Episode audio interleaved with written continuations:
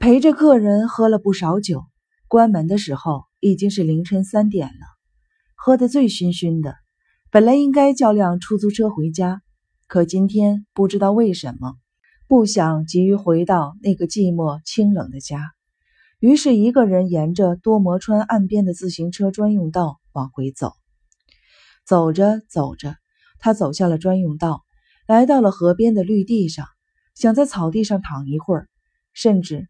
想在河面上漂一会儿，大概是因为太累了吧。河边好像站着一个人，他一点儿都没有感到害怕。那个人大概跟自己一样，对生活感到空虚和绝望，才一个人跑到河边来的吧。他觉得自己跟那个人同病相怜，于是不由自主地朝那个人走去。那个人听到了他的脚步声。吃了一惊，猛然回过头来，借着路灯微弱的灯光，他看出那个人跟自己的大女儿年纪相仿。他认为那人会跟自己打招呼的，结果使他很失望。于是他先开口了：“干什么呢？散步？”那人没有回答。他从包里取出了香烟，又问：“有火吗？”那人还是不说话。对他的出现好像感到疑惑和不安，他变得更加冷静了。看把你吓的，我又不会吃了你。说完，从自己的包里掏出简易的打火机，点着烟抽了起来。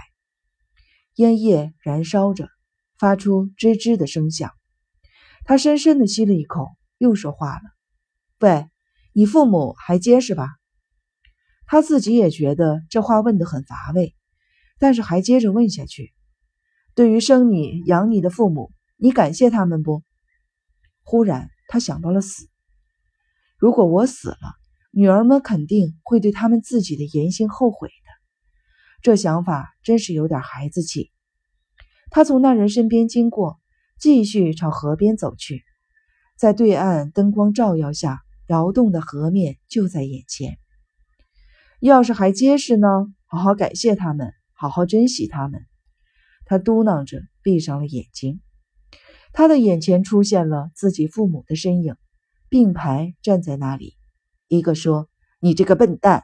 一个说：“你早晚上当受骗，一事无成。”他转过身去，对那个人说：“不珍惜生你养你的人，就等于不珍惜你自己。”还是看不清那人的脸，他好像不是在跟那人说话。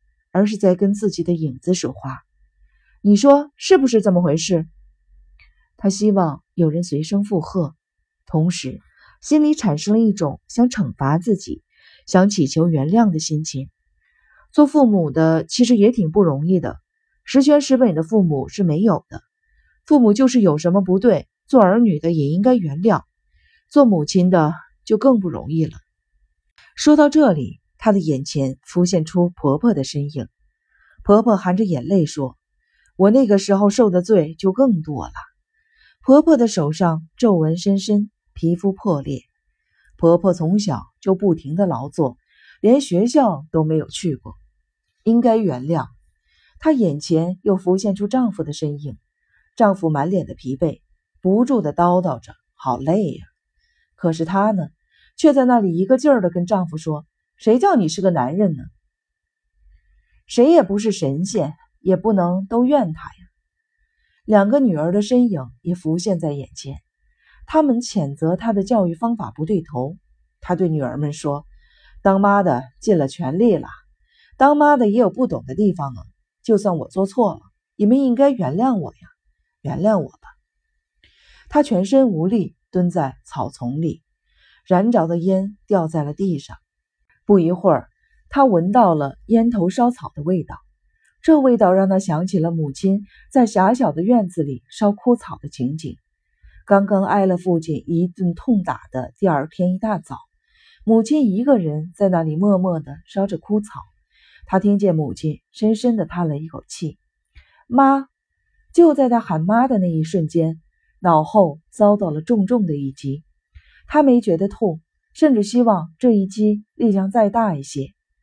眼前映着对岸灯光的河面晃动起来，他想起小时候家乡的那条河，河水流得很快，飞快地从河底的石头上划过。他被扔到空中，蔚蓝的天空无限的宽广，离天空好近，好像就要被蓝天吸进去似的，好可怕，又好安心，好骄傲。随后，脑袋又被重重的击了一击，他仰面朝天的躺了下去，脑后有温热的液体在流。睁开眼睛一看，深蓝色的天空里有一些很小的光在闪烁，闪烁的光被遮挡。那人向他扑了过来，他没感到害怕，因为他分明的看到那人满脸是泪。他甚至认为那人不过是一个幻影。突然，那人紧紧地掐住了他的脖子，他喘不上气来，意识越来越模糊，而草和水的味道却越来越浓。河水飞快地从河底的石头上划过，他在河水里看见了自己童年时代的影子。他被扔到空中，又落了下来，掉进河水里，水花四溅，他沉入水中。无数的泡沫包围着他，泡沫闪着银色的光，在他的耳边爆裂，发出轻柔的响声。泡沫消失了，周围变成了青绿色。水流中出现一块巨大的岩石，岩石下面也许是一个潜伏着某种未知的东西的世界。他朝那个世界伸出手去，他慢慢的沉入寂静无声的青绿色的水底。